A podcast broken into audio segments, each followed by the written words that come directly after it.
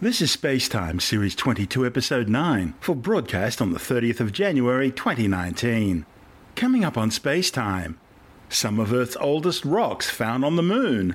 Scientists finally know what time it is on Saturn. And a new hypothesis which kills off Planet 9. All that and more coming up on Spacetime. Welcome to Space Time with Stuart Gary.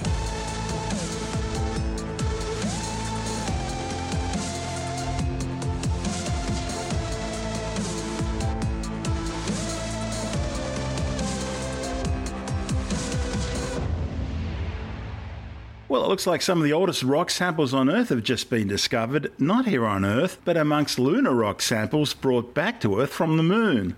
The findings, reported in the journal Earth and Planetary Science Letters, suggest that a 1.8 gram rock sample collected by the Apollo 14 crew during their 1971 mission to the lunar surface may have originally been thrown there as ejecta from an ancient asteroid impact on Earth 4 billion years ago.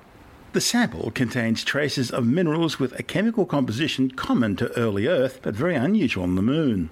The sample was on loan from NASA to Curtin University, where it was investigated in cooperation with researchers from the Swedish Museum of Natural History, the Australian National University, and the Lunar and Planetary Institute of Houston. The study's lead author, Professor Alexander Nemchin from Curtin School of Earth and Planetary Sciences, says the sample shows mineralogy similar to that of granite, which is extremely rare on the Moon but common on Earth. He says the sample also contains quartz, feldspar, and zircon, which is even more unusual to find on the lunar surface. By determining the age of zircon crystals found in the sample, Nemchin and colleagues were able to pinpoint the age of the host rock to about 4 billion years making it similar to some of the oldest rocks ever found on Earth. The authors say the chemistry of the zircon in this sample is also very different from any other zircon grains ever analysed in lunar samples, and remarkably similar to zircons found on Earth. The chemistry of this lunar zircon sample also indicates that it formed in low temperature, and probably in the presence of water and in oxidized conditions, making it very characteristic of Earth and highly uncharacteristic of the Moon. Now, it might just be possible that some of these unusual conditions could have occurred very briefly in some local pockets on the Moon, and the sample is the result of this brief deviation from normality. However, Occam's razor tells us the simplest solution is often the best, and the simple explanation is that this is a piece that was formed on Earth and then brought to the surface of the Moon, most likely as a meteorite generated by an asteroid hitting the Earth around 4 billion years ago and throwing material up into space, some of which eventually floated to the Moon. Mind you, 4 billion years ago, the Moon was also a lot closer to the Earth than what it is today, making the journey easier. A chemical analysis suggests this rock crystallized about 20 kilometers beneath the Earth's surface during the Hadean epoch between 4 and 4.1 billion years ago. It was then excavated by one or more large impact events and launched into cislunar space. That's the region around the Earth encompassing the Moon's orbit around the Earth. Previous work by the team had already shown that impacting asteroids at that time were producing craters thousands of kilometers wide on Earth, sufficiently large to bring material from those depths up to the surface. Once the sample reached the lunar surface, it was affected by several other impact events, one of which partially melted it about 3.9 billion years ago, and which probably also buried it beneath the lunar surface. This sample, therefore, is a relic of an intense period of asteroid impacts known as the Late Heavy Bombardment, which shaped the solar system during its first billion years of existence. After this period, the Moon was affected by smaller, less frequent impact events. The final impact event to affect this sample probably occurred about 26 million years ago, when an impacting asteroid hit the Moon, producing a small 340 meter diameter cone crater and excavating the sample back to the lunar surface, where astronauts then collected it almost exactly 48 years ago during NASA's Apollo 14 mission. Nemchin says this discovery helps paint a better picture of the early Earth and of the late heavy bombardment, which modified our planet during the dawn of life. We believe that we, we found something that potentially can be rock from Earth in one of the lunar samples brought back by Apollo 14 astronauts. They actually found the sample and picked it up, and then we're just working on the back of their success. It pretty much started a couple of years ago when one of our colleagues in the US raised the question of, of how and whether we can find the pieces of, of Earth's material on the moon in the lunar collections. And we just realized that we may already have this, this sample. So we did some additional analysis and then come up with this possibility. It's not 100% bulletproof, but uh, it's closest to uh, terrestrial stuff that we probably have at the moment. So, what is it about this rock that makes you think it originated on Earth rather than the Moon? Normally, we differentiate samples between different planets based on the some differences in, in chemistry, for example, and, and, we can say that certain meteorites are coming from Moon. Uh, we can say that certain meteorites coming from Mars. So there are these differences that pretty much let us determine where sample originates. So Earth is, is different from some of these other planetary bodies. So we should be able, in theory, pick Earth material on any other planet if there is some. So in this particular case, chemistry of the sample suggests that conditions of formation kind of very similar to what we expect from Earth. And then they are really very unusual for the moon. It's, it's still probably possible to, to form the sample on the moon, but it's going to be very unusual set of conditions for the moon. So this is granite you found there. The thing had quartz and feldspar in it. The zircons are also a little bit different from the zircons you found on the moon previously. And of course, the way the whole thing was put together with water and oxidized atmosphere. Yes, that's, that's exactly what, what, what we're talking about. Conditions, presence of water, oxidation, that, that is, is, is very common on, on Earth, but Moon is, is very different in that respect. So it's very hard to form these conditions on the moon, as far as we know. And then you looked at the zircons and you used those to date the sample. How does one use zircons to date a rock? Well, zircon is a very common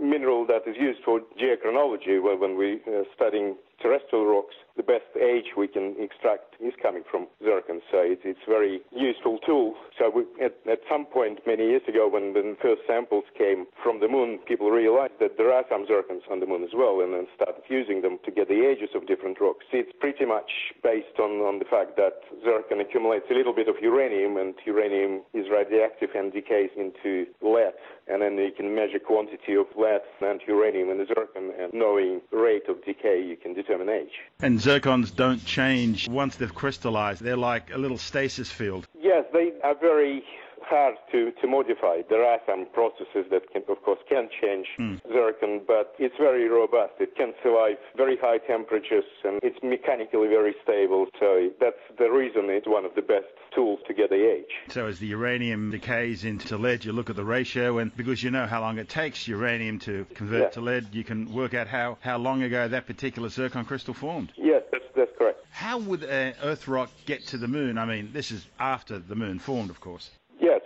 Of, of, course. Well, you, you, you probably need quite a substantial impact of the surface. Uh, that's how material is transferred between different planetary bodies.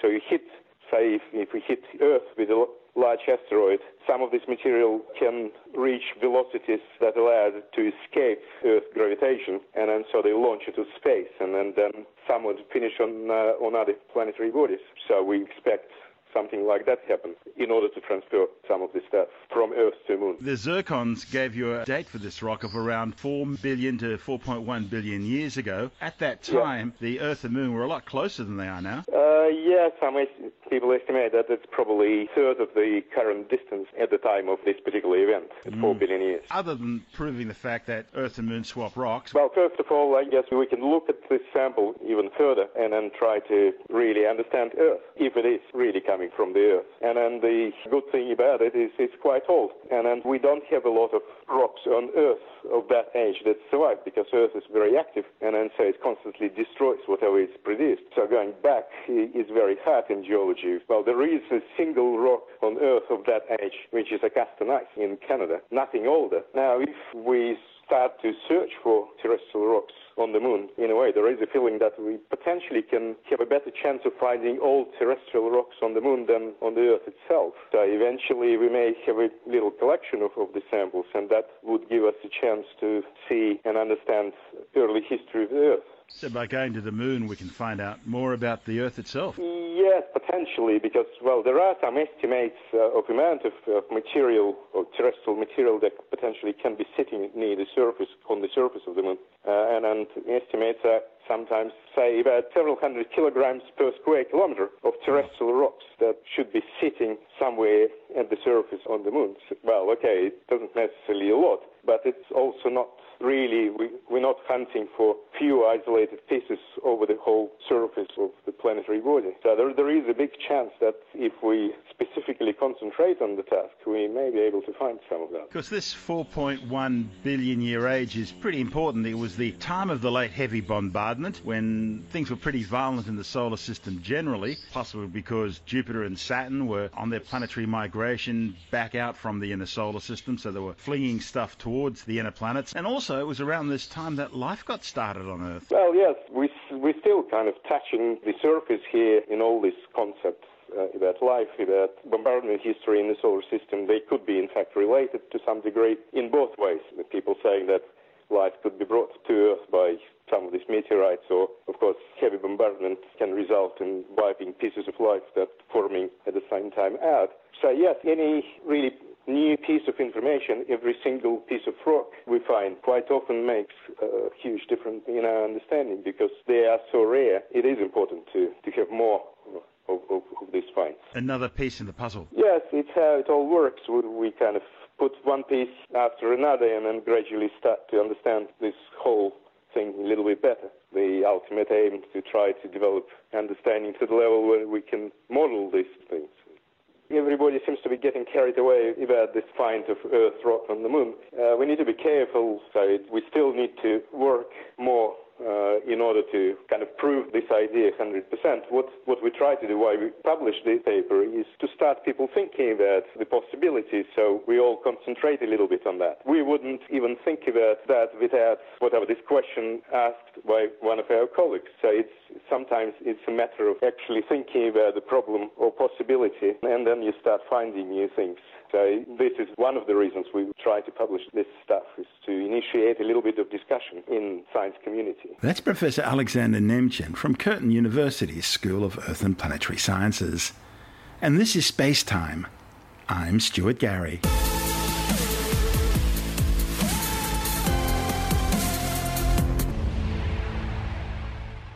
NASA's Cassini spacecraft has solved yet another mystery about the ringed world of Saturn. It's allowed scientists to work out how long a Saturnian day is. The new findings tell astronomers a day on Saturn lasts approximately 10 hours, 33 minutes, and 38 seconds. Now, that's a figure which has eluded planetary scientists for decades. That's because, being a gas giant, there is no solid surface with landmarks to track as the planet rotates. A problem made worse by its unusual magnetic field, which hides the planet's rotation rate. Now, a report in the Astrophysical Journal says the answer turned out to be hidden in the rings. During Cassini's orbits of Saturn, instruments aboard the spacecraft examined the icy rocky rings in unprecedented detail. The study's lead author, Christopher Mankovich from the University of California, Santa Cruz, used the data to study wave patterns within the rings. His work determined that the rings responded to vibrations from within the planet itself, acting in the same sort of way as seismometers do to measure movement caused by earthquakes. You see, the interior of Saturn vibrates at frequencies which cause variations in its gravitational field, and the rings in turn detect these movements in the field. Mankovich says particles throughout the rings can't help but feel these oscillations in the gravity field, at specific locations in the rings, these oscillations catch ring particles at just the right time in their orbits to gradually build up energy, and that energy gets carried away as an observable wave. Mankovich's research describes how he developed models of Saturn's internal structure that would match the ring's waves. That allowed him to track movements of the interior of the planet, and thus its rotation. That rotation rate of 10 hours, 33 minutes, and 38 seconds, which the analysis yielded, is several minutes faster than previous estimates in 1981. They were based on radio signals from NASA's Voyager spacecraft. The analysis of the Voyager data, which estimated a Saturnian day to be 10 hours, 39 minutes, and 23 seconds, was based on magnetic field information. Cassini used magnetic field data too, but earlier estimates ranged from 10 hours 36 all the way up to 10 hours 48 minutes. Scientists often rely on magnetic fields to help them measure a planet's rotation rate. Jupiter's magnetic axis, like that of Earth, isn't aligned to its rotational axis, so it swings around as the planet rotates, enabling scientists to measure a periodic signal in radio waves to get the rotation rate. However, Saturn's different. Its unique magnetic field is nearly perfectly aligned with its rotational axis. This is why the rings finding has been key to honing in on the length of the day. Cassini's mission ended in September 2017, when, low on fuel, the spacecraft was deliberately plunged into Saturn's atmosphere to avoid the probe crashing into one of the planet's many moons and possibly contaminating that moon with Earth microbes. I'm Stuart Gary. You're listening to Space Time.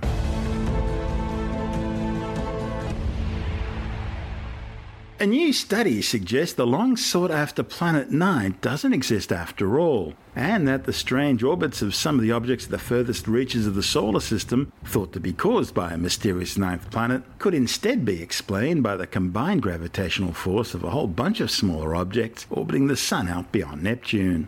This alternative explanation of the so called Planet 9 hypothesis, which is reported in the Astronomical Journal, proposes a disk made up of small icy bodies with a combined mass as much as 10 times that of Earth.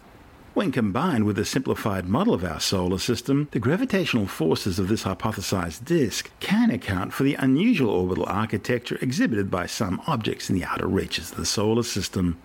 While the new theory is not the first to propose the gravitational forces of a massive disk made up of small objects could avoid the need for a ninth planet, it is the first such theory to be able to explain the significant features of the observed orbits while still accounting for the mass and gravity of the other eight planets in the solar system.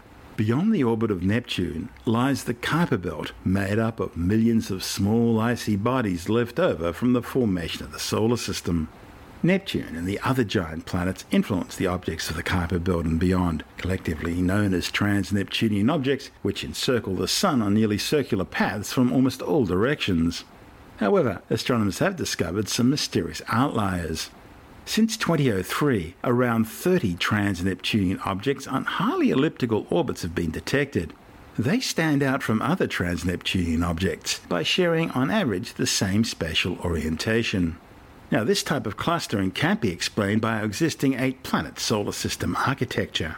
Therefore, it's led to some astronomers hypothesizing that the unusual orbits could be the result of the gravitational influence of a yet to be discovered Planet 9.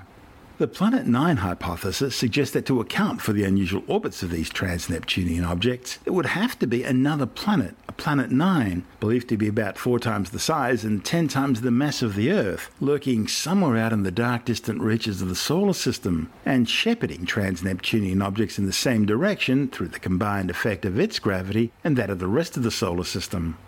One of the study's authors, Antranik Sefilian from Cambridge University, says while the Planet 9 hypothesis is fascinating, if this hypothesized world really does exist, it so far avoided detection. Sefilian colleagues wanted to see if there could be another, less dramatic and perhaps more natural cause for the unusual orbit seen in some trans Neptunian objects. Rather than allowing for a ninth planet and then worrying about its formation and unusual orbit, why not simply account for the gravity of small objects constituting a disk out beyond Neptune and see what happens?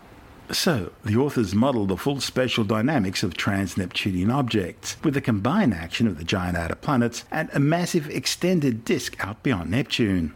The calculations revealed that such a model could explain the perplexing spatially clustered orbits of some trans Neptunian objects. In the process, the authors were able to identify ranges in the disk's mass, its roundness or eccentricity, and force gradual shifts in its orientation or precession rate, all of which faithfully reproduce the outlier trans-Neptunian object orbits. Sefilian says that if you remove Planet 9 from the model and instead allow lots of small objects scattered across a wide area, then collective attractions between those objects could just as easily account for the eccentric orbits seen in some trans-Neptunian objects. Of course, there is a big problem with all this, and that is that earlier attempts to estimate the total mass of all objects beyond Neptune in the Kuiper Belt and even extending out towards the Oort cloud, they've only ever added up to around one tenth the mass of the Earth. And that's simply far too little mass to actually explain what's happening. I'm Stuart Gary. This is Space Time.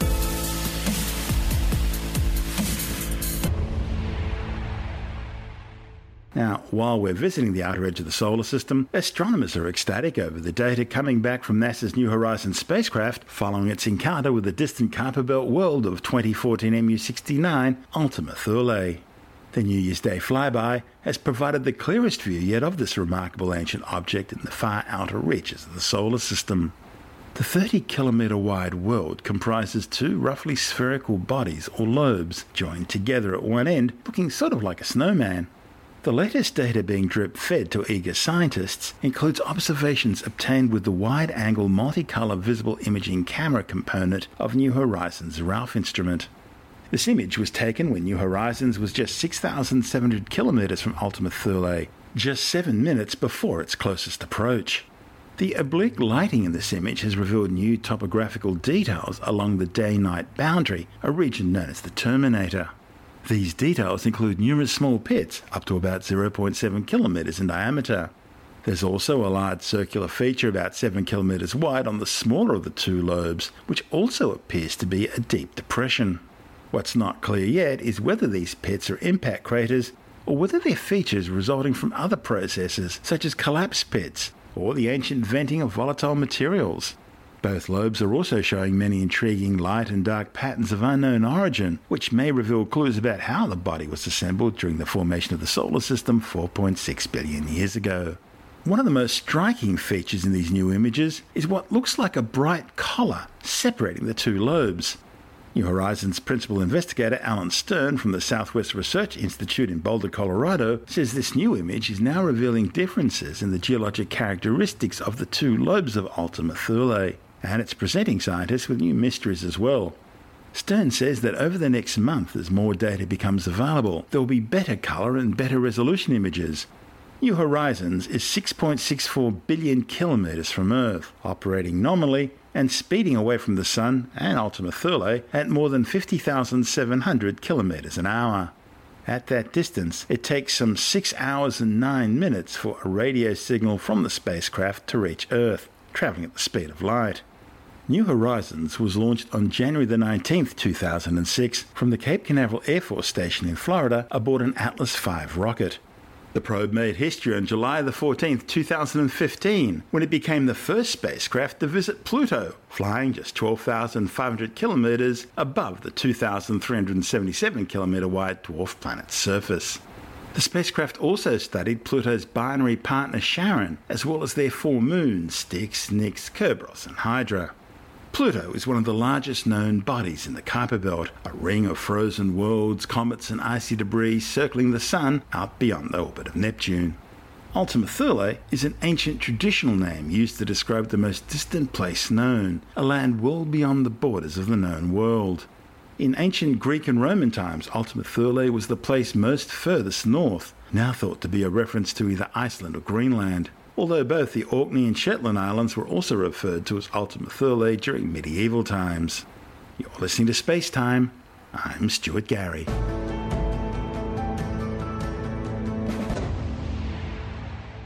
Blue Origin's New Shepard spacecraft has successfully undertaken its 10th test flight from its West Texas launch complex. Blue Origin's 18 metre tall New Shepard suborbital spacecraft is a vertical takeoff and landing launch system comprising a liquid hydrogen and liquid oxygen fueled booster, known as the propulsion module, and a pressurized passenger or crew capsule designed to carry six people on ballistic trajectories to over 100 kilometres or 328,000 feet in altitude, the official start of space. The booster fires for approximately 110 seconds, accelerating the spacecraft to an altitude of about 40 kilometers or 130,000 feet, where MECO or main engine cutout and stage separation occur. The booster then returns to the surface for a powered vertical landing and servicing for the next launch. Meanwhile, the capsule's momentum continues carrying it upwards in unpowered flight, culminating at an apogee of just over 100 kilometers. Tourists are then treated to a few minutes of microgravity and some spectacular views of the Earth from space through giant panoramic picture view windows before the capsule begins descending back into the atmosphere. The descent is controlled by the deployment of parachutes, with solid rocket descent engines being fired just before touchdown to provide a soft landing. T minus 10, 9, 8, 7, 6, 5, 4. Command engine start. 2, 1.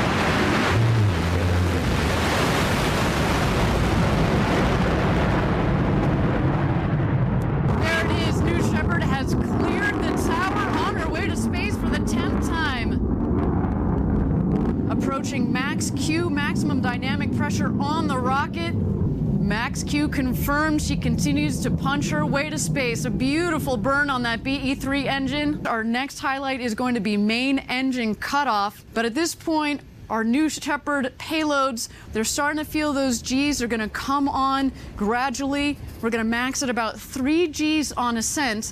And then, maybe counterintuitive to some, the max G's that the payloads are going to feel are about five just momentarily as the capsule comes in back into the atmosphere. All right, main engine cutoff is confirmed. While the speed is declining, the rocket and the, and the capsule are continuing its ascent to space.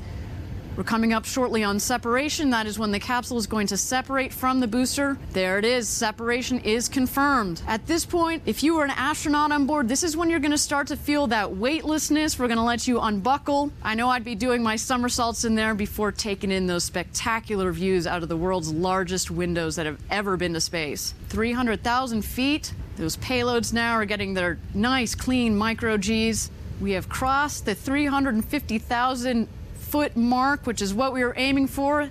Wow, almost right on the nose. 350,000, 775 feet, 1,000 feet. That is absolutely incredible. That is exactly what we were targeting. All right, both craft are heading back home. The booster is gaining speed. The booster is actually going to beat the capsule back to her landing pad, which is just two miles north of where it's taken off from. The capsule is about to hit atmospheric pierce point. That's when it comes back in through the atmosphere. At that point, it's going to have some good air pressure to be able to push against for those control systems to, to work with. Now we've got the wedge fins that have deployed. So those are the fins at the top of the rocket that are housed in the ring fin. They keep the rocket stable. They work with the ring fin itself, which centralizes the air pressure that flows through the ring fin, keeps it nice and upright, just aerodynamically. Of course, it works in concert with the aft fins. This 10th mission of the New Shepard test program, everything looking nominal in flight so far. We hit an apogee of 300 150,000 feet. Next year, we're looking for the drag brakes to deploy. There we go. Drag brakes deployed. That is cutting the speed. I can see New Shepard right over my shoulder. She is coming in. Boom! There we go. Solid.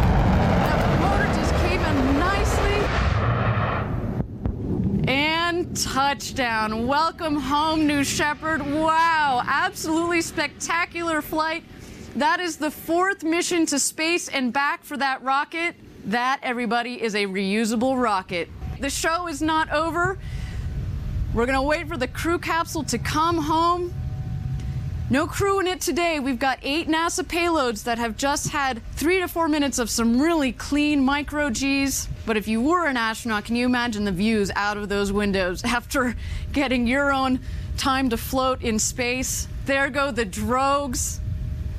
Those are the guide parachutes. We're now waiting for the mains. A little bit of coning. That's all right. Those mains should take care of that. Reefing of the parachutes. Now waiting for full inflation. There we go. Absolutely beautiful. A nice steady descent, 15, 16 miles an hour. We're about 1,500 feet above ground level. We, of course, are at 3,700 feet here at our West Texas launch site above mean sea level. Capsule coming back into our valley here in West Texas. Picture perfect flight so far. Wow, what a day. Last seconds, retro thrust system is going to fire just in the last milliseconds, that is, it's going to kick up the dust down here, but it provides a nice air cushion for all of those payloads on board today. And touchdown. Our recovery team has already started to head out towards both vehicles. They're going to be going through all the, the safing operations, and we're going to be getting those customers out to the capsule shortly here so they can go check out their payloads and start crunching all that wonderful data that they've gotten from their flight to space and back today. The flight, lasting just 10 minutes and 15 seconds, reached an altitude altitude of around 107 kilometres. That's 350,775 feet, well above the 100 kilometre or 328,000 foot Kármán line, the official start of space.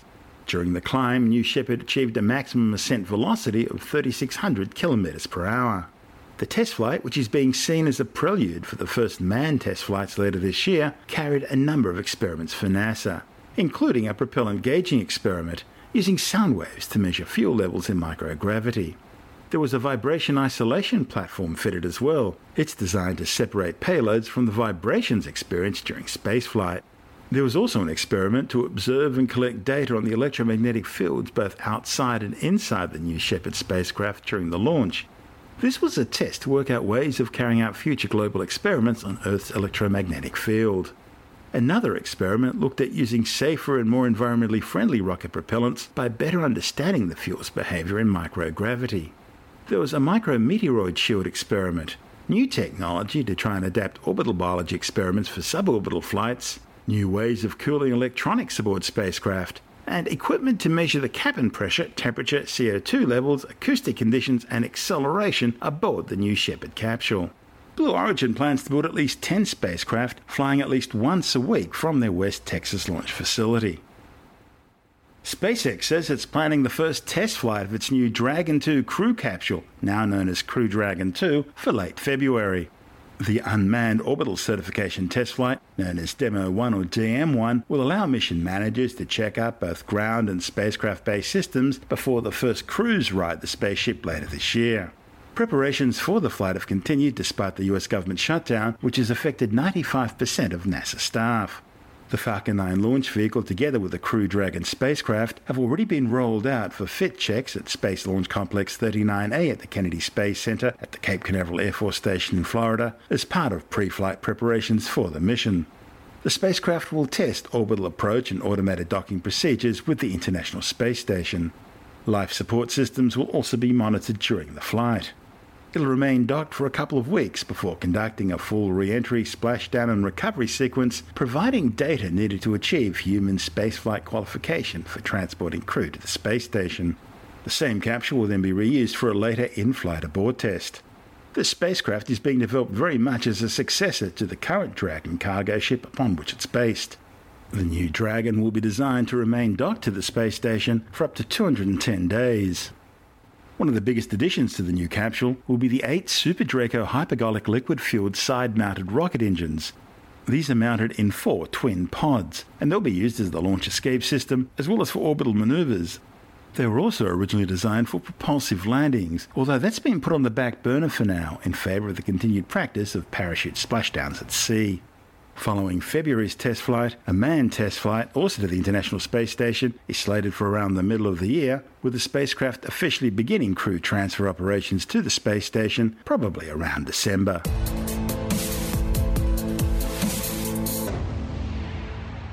And time now to take another brief look at some of the other stories making news in science this week with a science report. The doomsday clock, used by scientists to demonstrate how close humanity is to Armageddon, has now stalled at two minutes to midnight, meaning the world is as close to annihilation now as it was this time last year. Scientists warn that lack of progress has been caused by a failure to address nuclear threats, a lack of action on climate change, and a worsening cyber security and cyber warfare situation.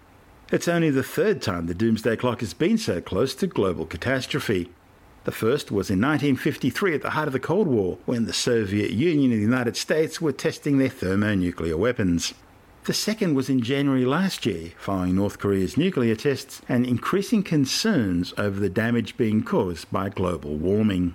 The Bulletin of Atomic Scientists, which has maintained the doomsday clock since 1947, says cyber attacks aimed at sabotaging computer networks and the manipulation of social media by people practicing disinformation warfare have polarized populations, undermining trust in science. The group also noted that Russia, China, and the United States have stopped talking to each other on arms issues such as nuclear nonproliferation. It says efforts to combat the effects of climate change have also worsened over the past year. Scientists have discovered a new type of blood vessel in the bone. A report in the journal Nature claims researchers found tiny blood vessels crisscrossing long bones connecting the surface to the interior. The capillaries help explain why doctors can inject drugs directly into a patient's leg bone to get them quickly to other parts of the body. Capillaries could also explain how immune cells made in bone marrow make their way out. An endangered Queensland bird, the southern black throated finch, is now at risk of extinction because environmental legislation is failing to protect its habitat. The findings by the University of Queensland led study examined both Australian and Queensland laws designed to protect threatened and endangered species. It's found the ineffective legislation has resulted in a reduction of over 80% in the distribution of the southern black throated finch. A new study has found that forest soils need several decades to recover from bushfires and logging. That's much longer than previously thought. Scientists with the Australian National University found that forest soils took up to 80 years following a bushfire and at least 30 years after logging to recover from these events. Almost 99% of Victoria's mountain ash forests have either been logged or burnt over the past 80 years. So these forests are now facing a huge uphill battle to restore themselves to their former glory. Scientists reached their conclusions by collecting some 729 soil core samples from 81 sites exposed to different disturbance histories in the Victorian mountain ash forests. These forests generate nearly all of the water for the 5 million people living in Melbourne. They also store large amounts of biomass, carbon, and support timber, pulpwood, and tourism industries. You can read more about the findings in the journal Nature Geoscience. Scientists led by the British Antarctic Survey have for the first time successfully drilled over two kilometres down through the West Antarctic ice sheet using hot water. The new research will allow scientists to better understand how the region will respond to climate change. The team's been working on the Rutford ice stream for the last 12 weeks in freezing temperatures as low as minus 30 degrees Celsius, eventually breaking through to sediment some 2,152 metres below the surface. A string of instruments were then fed through the borehole to record water pressure, ice temperature, and deformation within the ice around it. The research will help fill gaps in science's understanding of what's happening in West Antarctica and to better understand how the area is changing and contributing to sea level rise due to global warming. You're listening to Space Time. I'm Stuart Gary, and that's the show for now. You can subscribe and download Space Time as a free twice weekly podcast through Apple Podcast iTunes, Stitcher, Bitesz.com, Pocket Casts, SoundCloud, YouTube, Audio Boom, from spacetimewithstuartgary.com, or from your favorite podcast download provider. Spacetime's also broadcast coast to coast across the United States on Science 360 Radio by the National Science Foundation in Washington, D.C., and available around the world on TuneIn Radio. If you want more Spacetime, check out our blog where you'll find all the stuff we couldn't fit in the show, as well as loads of images, news stories, videos, and things on the web I find interesting or amusing. Just go to spacetimewithstuartgary.tumblr.com. That's all one word and in lowercase, and that's Tumblr without the E. You can also follow us on Twitter through at Stuart Gary, at Spacetime with Stuart Gary on Instagram, and on Facebook, just go to www.facebook.com slash spacetime with Stuart Gary. Spacetime is brought to you in collaboration with Australian Sky and Telescope magazine, your window on the universe. You've been listening to Space Time with Stuart Gary. This has been another quality podcast production from Bitesz.com.